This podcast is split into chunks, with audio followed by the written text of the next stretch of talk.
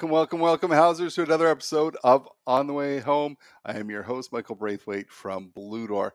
Matt, lots going on right now in Canada around housing. We just recently had an announcement that the government is going to forego the GST or return the GST to builders of rental housing uh, in the future. Hopefully, much of that affordable. Uh, many of the provinces hopefully will step up and match that. So we'll have uh, tax-free building, which we think will have uh, will result in uh, hundreds of thousands of new builds moving forward. So that's exciting news, and hopefully more announcements to come. Uh, I love this podcast. I learn so much each week. I hope you do as well. The podcast is brought to you by my wonderful organization, Blue Door. Uh, Blue Door's organization just north of Toronto, operating in uh, York region, in Peel region, and Durham region. And we support our most vulnerable in the areas of affordable supportive housing of all types, emergency, transitional, longer term. Uh, we support 2S LGBTQ plus youth with transitional and affordable housing.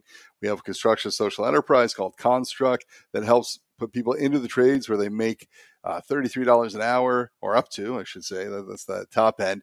Uh, coincidentally, what you need to afford a one bedroom apartment in the GTA also puts people in the trades to help build the housing we need, brings in revenue to Blue Door to build the housing that we need.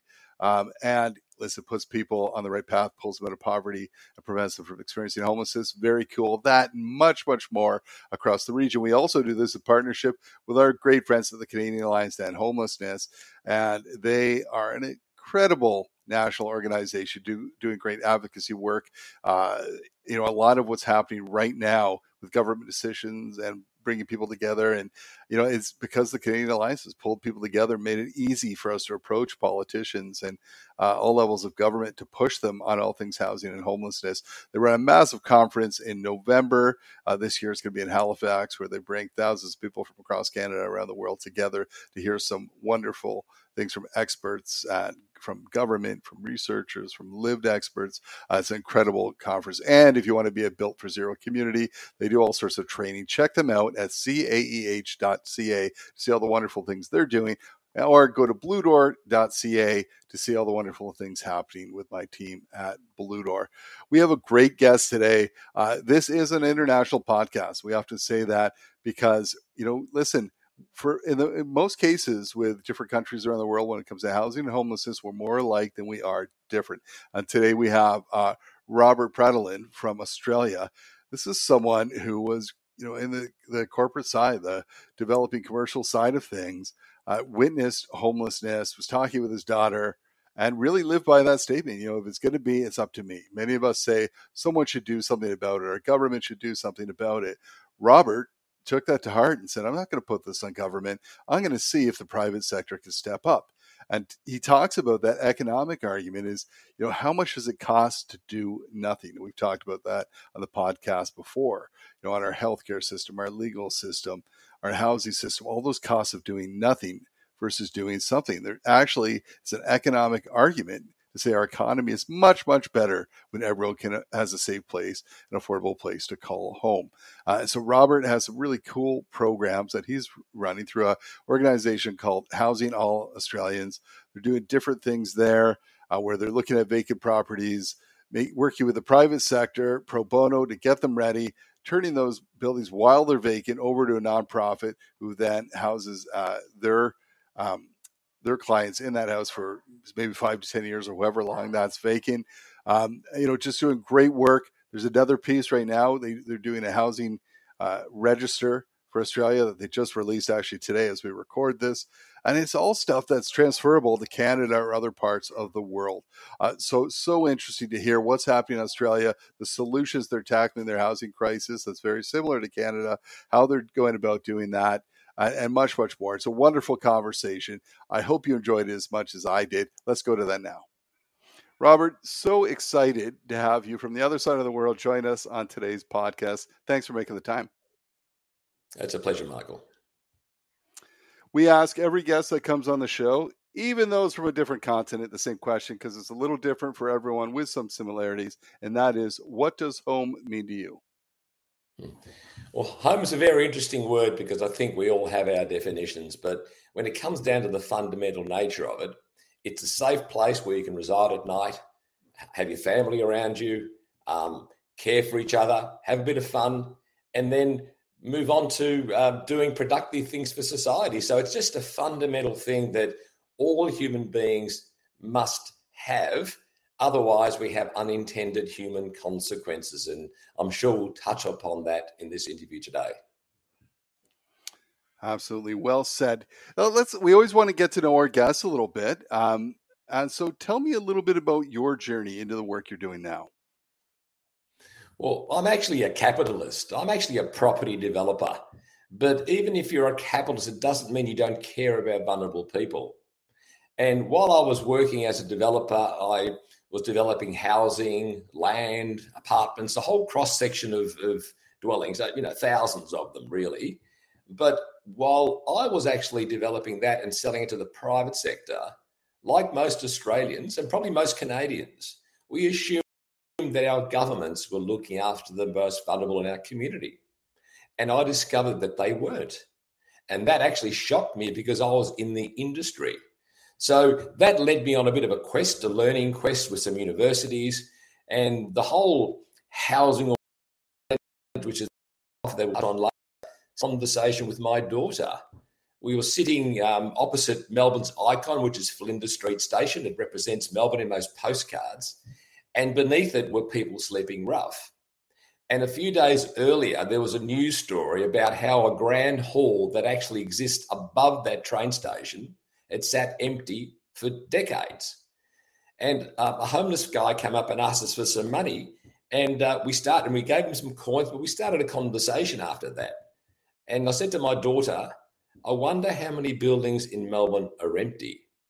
And so we started working with the local council, the City of Melbourne, and a not for profit group called Launch Housing that looks after homeless people, and um, trying to find a building to refurbish just to get people out of the cold. And uh, then I had a phone call from the council to say the ABC, which is um, Australia's sort of um, ABC Broadcasting Corporations, likes likes the story. So I rang the journalist back and said, "Look, we're um, we, we haven't actually found a building yet. And he said, Don't worry, we can pretend that our building that we are headquartered in, which was going under refurbishment, we can pretend that's one of your empty buildings. So I was on the news, the radio the next day, and I started to get phone calls from everybody, from very wealthy families to a homeless guy that found me on LinkedIn. And they all said the same thing. We know we've got a problem. Just tell us what you do, what what what we can do. And that started the whole housing all Australians journey. So, uh, yeah, development to now looking at how housing and homelessness is an economic issue for our country as well as a social one. Yeah, I love the fact that you're saying that as well. I think some people uh, don't understand it from the economic point of view, but also, you know what? A lot of people will see it, see something uh, happening, and say someone should do something about it. But in this case, in fact, you did something about it. You turned that around. So tell me a little bit more about Housing All Australia, uh, Australians. Um, I see how it came about, but what what is this purpose and mission? Well, Housing All Australians is a private sector initiative looking at housing and its connection to homelessness through an economic lens. And you just touched on something that I did nearly say the same thing. In fact, one of the um, one of the instigators was uh, I found out that women over 50 were the fastest growing co-homeless in Australia. And I was shocked, absolutely shocked. And then initially I said to myself that, you know, government should do something about it. And then I thought, well, maybe if I start, maybe if I start something rather just talk, talk about it, maybe there are business people out there that might come and join me, a few of them maybe. Absolutely overwhelmed by the degree of concern in the corporate sector about vulnerable Australians. And what Housing All Australians is morphing into is an, an organisation where value aligned organisations can come and actually contribute their skills or services through someone that talks their language. Because the language between the not for profit sector and the private sector is very different. So, Housing All Australians are value aligned corporates and individuals that want to make a difference. They do care and business actually is not a bad thing. Uh, unfortunately, in Australia, I'm not sure whether the same perceptions exist in Canada, but business is all um, around being greedy. This is the perception, and they don't care about community. Well, it's further from the truth. And we have millions of dollars worth of goods and services donated to some of these refurbishments that we're doing, which I'm happy to talk about, where we can actually refurbish existing buildings that sit empty. And then we hand it over to a not for profit to do the hard stuff, which is the people stuff. Because in Australia, it's taken 30 years to get to, and it's going to take us at least 30 years to get out if we're serious. So this is a huge economic issue for our country. Absolutely. Now, I'm wondering if you got, but if you've received much pushback, because absolutely, to your point, sometimes uh, in our country, what happens when the private sector, and, and, as of late, the private sector has got involved. They worked with uh, with the non-for-profit sector to put together a housing accord, which they put forward to government. Um, and private sector has to play a huge role in ending homelessness. But there has been some pushback saying, "Hey, listen, at the end of the day, you know, you're still looking at profit." Have you felt any of that pushback at all? And, and what are your thoughts around that? Absolutely. Look, you always get pushback to profit from the people that sort of lean to the left. But if you think of it really, if you take a step back and think of profit, profit's actually a good thing because one, it makes the business sustainable so they can do some good things as well. To me, profit means that you're using society's resources efficiently. Everything in society has been has got a price to it that society's given it. So a feasibility study, which which emanates to a profit, said says to me, you're using those resources efficiently. If you don't make a profit, in fact, if you lose money, it's an inefficient use of community resources. So to me, making a profit is a good thing. Even not for profits actually make a profit, they just put it back into the enterprise. So we need to start to reposition ourselves as business people and organizations say we do care. And in fact, um, Michael, I actually say publicly that this housing crisis that we have in Australia is not a housing crisis for government to solve. It's one for us to collectively solve. It is too big for our government to solve alone. And unless we, the business community, are part of the solution and truly collaborate with all levels, we will never solve this housing crisis and we'll leave an economic and social time bomb for our grandchildren to have to manage. And to me, once you find out these things and learn about what you didn't know, it's acceptable not to try and do something. I love that. I love that. You talked about some of your examples. Can you talk about one of some of your projects, some of the things that have happened, what you've done, and what the results been? Sure. There's there's a few things we're doing. We've got a one page strategy because simplicity to me is the way to actually solve this, um, and it's got a few pillars. One is let's utilize the existing buildings that are lying empty, waiting for the next development cycle, and use them to actually house people. And I'll come back to that. Then we did a series of economic reports, which we now call the Give Me Shelter series of reports, where we quantify the economic cost to a future Australia of not providing the housing we need. Then, and we actually we've launched this today, our, our affordable housing model with a private sector lens, which unlocks private sector capital, not government, to drive affordable housing through collaboration. The three main pillars that I wouldn't mind touching on, but the first one is this this one about using empty buildings. When I was on radio and TV, um, someone that knew me rang up and said, "We've just developed um, a new aged care facility, so we've decanted everyone into the new facility, but the old one is sitting empty, and it's 52 rooms." So, with the support of Metricon, who is a large home builder in Australia, we refurbished 32 rooms of those 52 and we gave it to the YWCA to help women over 55, which were the fastest growing. When I learned about that fact, four years at no capital cost to government. We now have another major builder coming in, um, in fact, as of next week, and doing the other 20 rooms pro bono. We've got over 150 rooms under refurbishment or finished in Australia, both in two cities, Perth and and Melbourne, yet we are established nationally. And it's all done through the goodwill of the private sector. We don't need government to actually help us. We just want to get the private sector to do a little bit each, but collectively we do a lot. And with the not for profit sector, we actually help them take people off the street. So it's just utilizing our skills in the way that we can maximize value. Construct A social enterprise by Blue Door provides high quality residential and commercial construction and property services in the Greater Toronto Area. More than a business with a heart, Construct is a real solution to preventing and ending homelessness. Through its eight week paid skills trades training program, complete with wraparound supports and on the job work experience, Construct lifts people out of poverty and into opportunity.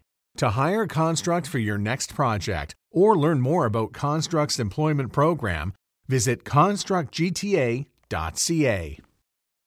Let me ask you about the model. So there's a program. I actually was uh, was part of starting it with a group called a national group in Canada called Raising the Roof. It is a charity uh, where they actually look for vacant, similar, but they look for vacant buildings uh, either through government, they get them donated through development communities through different ways. They might even purchase at some point. They take that vacant building, usually in really bad shape. They actually bring in, and this is a maybe an idea you want to take sometimes. They bring in uh, a construction social enterprise that does the actual work on it. And so those people are helping people get into the trades and uh, get them out of homelessness, right? Because you need people to build buildings.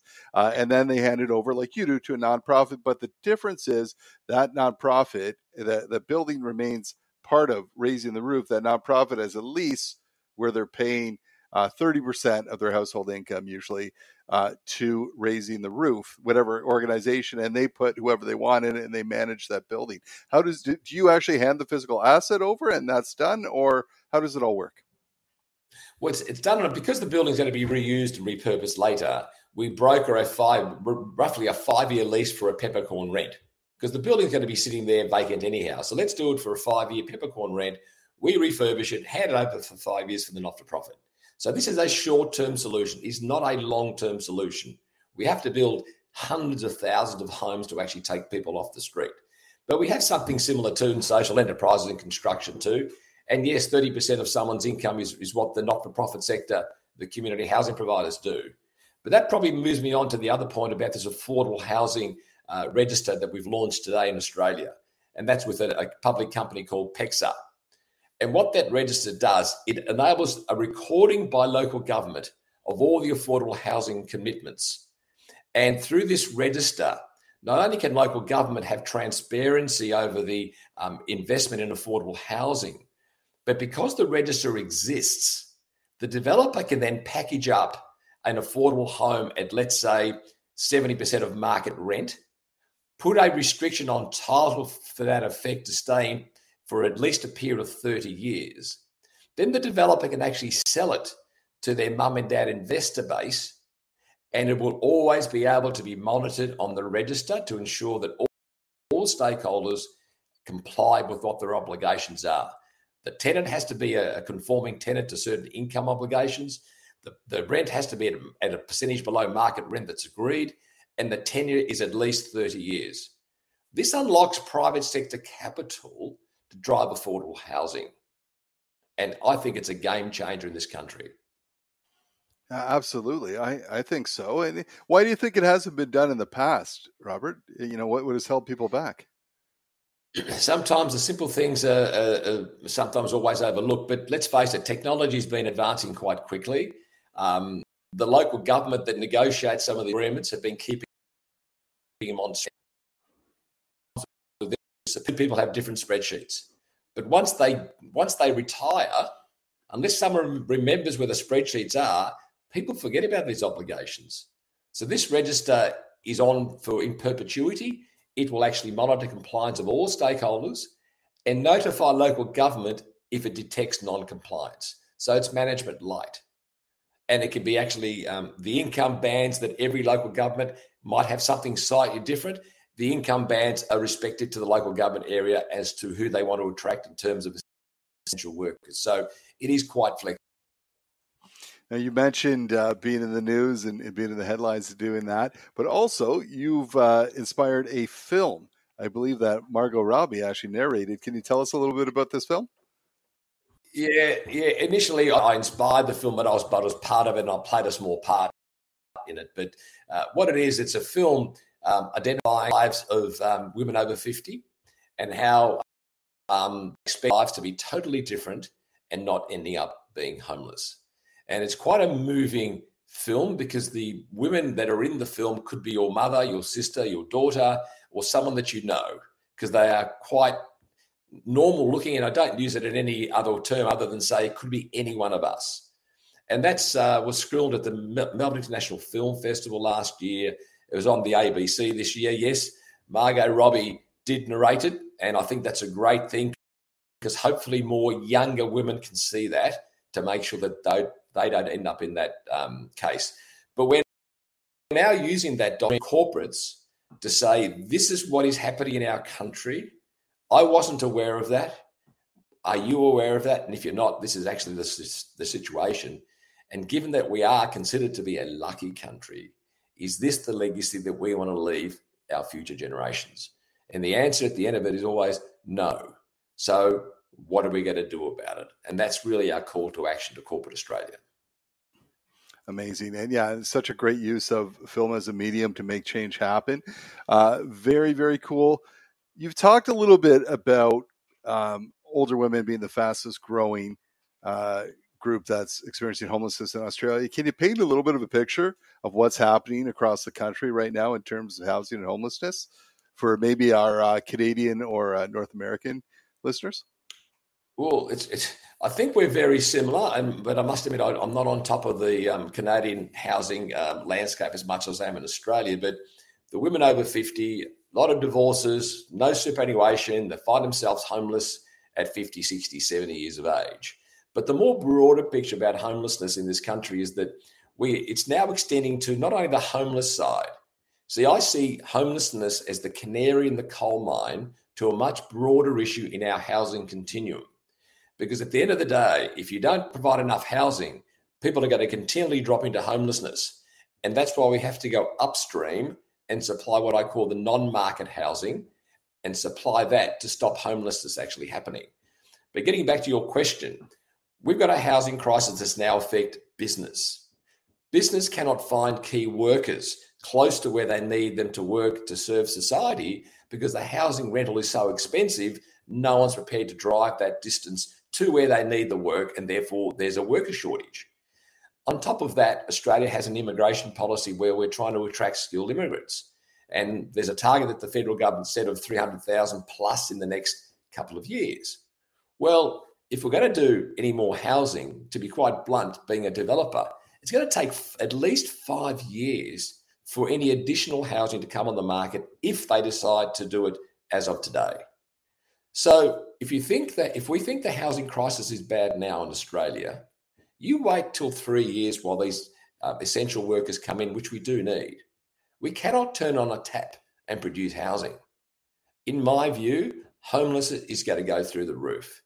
This is now a national issue. The politicians are trying to find a quick solution. There is no quick solution to creating housing supply. It's a 30 year strategy. There's going to be a lot more pain in our society, which is why we have to find other new solutions to try and, uh, uh, as a pressure relief valve, while we build these houses. And I think this is endemic of the Western world. We need to relook at how we've actually structured our societies to make sure that we're not polarizing them. Because if we let it to continue on its current trajectory, at some point in time, we will have civil unrest. And that is in no one's self interest. Yeah, everything you're saying there applies to our country right now. It's in the headlines. Our federal, uh, the party that leads us federally, is is feeling huge pressure. We had our first national housing strategy in 2017. Uh, some big steps, not big enough because we're feeling that crunch right now in our major cities of Toronto Vancouver, you need a average household income of $100,000 to afford a, a one bedroom apartment or $33 an hour is the wage you need to make. Uh, and, and, you know, uh, individuals on social assistance, government assistance, will have about seven hundred twenty dollars a month, uh, or if they're disabled, about twelve hundred dollars a month, uh, and your average monthly rent is is over twenty three hundred dollars a month. So huge gaps, huge challenges. We need three million homes in the next ten years, uh, and, and, we are not producing anywhere uh, near the number of homes each year to do that. We are making steps. So similar to, and I know as well, Australia has uh, not their Indigenous people as well are facing a huge housing crisis in Canada here uh, as well. Uh, all the disservice we've done to our Indigenous peoples, uh, and and we are we've worked on a separate strategy for Indigenous housing. Still lots of funding and work to go uh, on that as well. And I know similar in Australia. So I think we can borrow much of what you're talking about uh, with your strategies. That's why it's so wonderful to have you on on the show to, to talk about this. You did. Uh, I want to talk quickly just about uh, the Nightingale Housing Case Study. Can you tell us a little bit about that one? Sure. And again, Nightingale is a not for profit in Australia that um, tries to be innovative in what they do. And they first started their life to produce a zero carbon home, which they did. And now the market's basically accepted that as the way to do business. But one of the principles that we created in our affordable housing model, Nightingale piloted with local government, which is it actually said to local government, we want to try and create affordable housing, but affordable housing requires a subsidy if you give us some extra density, that'll create additional land value. And that additional land value becomes the subsidy for the affordable housing. So, no cash required from government. So, Nightingale achieved through a local government what we call as an incorporated plan with two density outcomes. The first one is a standard, which they deliver 5% affordable housing. But the increased density outcome, they said we can now afford to deliver 15% affordable housing and it doesn't affect the feasibility of the overall project. So we've now created working collaboratively with local government by them increasing the density of the project to create additional land value for the development, which then becomes a subsidy for the affordable housing. So we call it the progressive residential affordable affordability development solution, but in short, it's called PRADS, which happens to be my son's nickname, um, given my daughter was actually part of the um, the start of Housing All Australian. So, and I think that working with local government will create.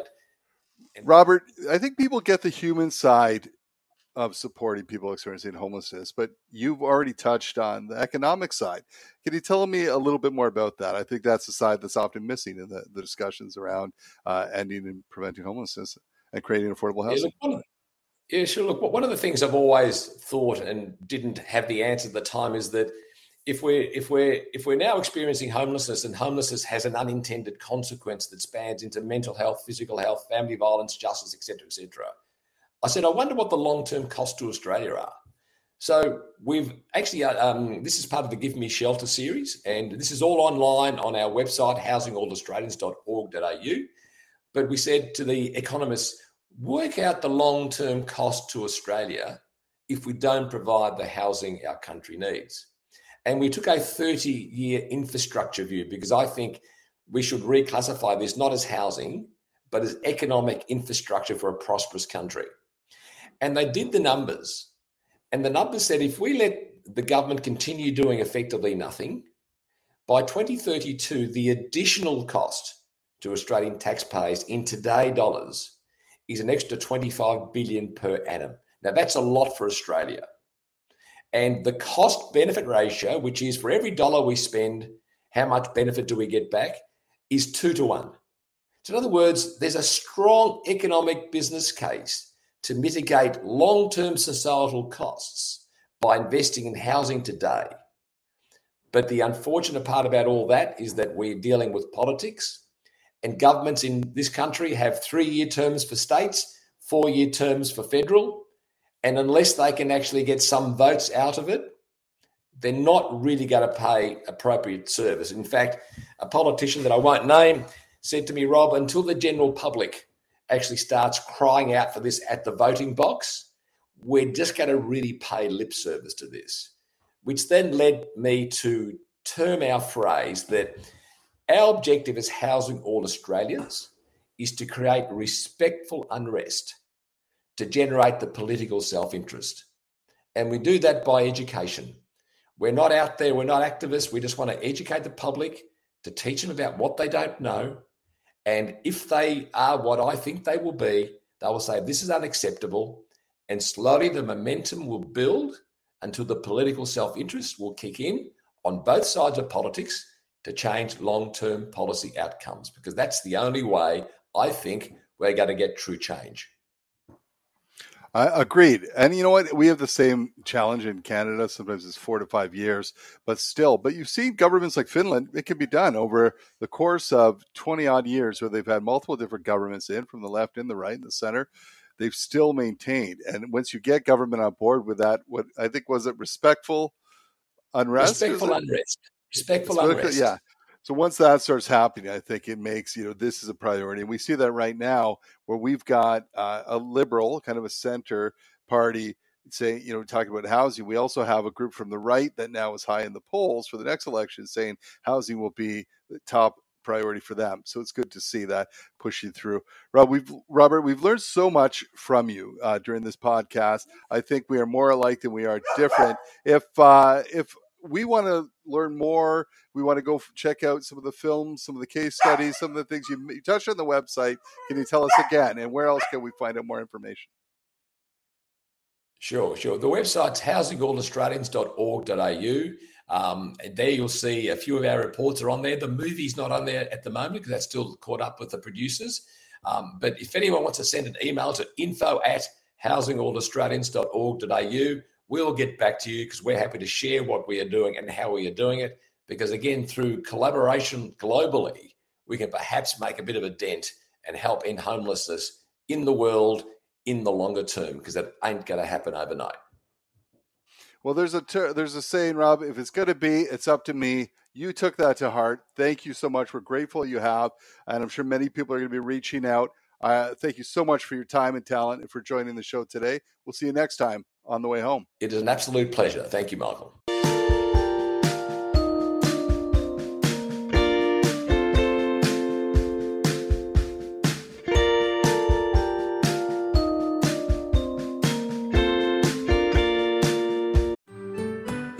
I'm Andrea Askowitz. And I'm Allison Langer. And we are the hosts of Writing Class Radio, a podcast, but we are so much more. We have writing classes. So if you are looking for live online classes where you can join a community, write to a prompt, get feedback, and get better, check out all our classes at writingclassradio.com. And listen to our podcast wherever you get your podcasts and at writingclassradio.com. Produced by Crier Media and distributed by the Sound Off Media Company.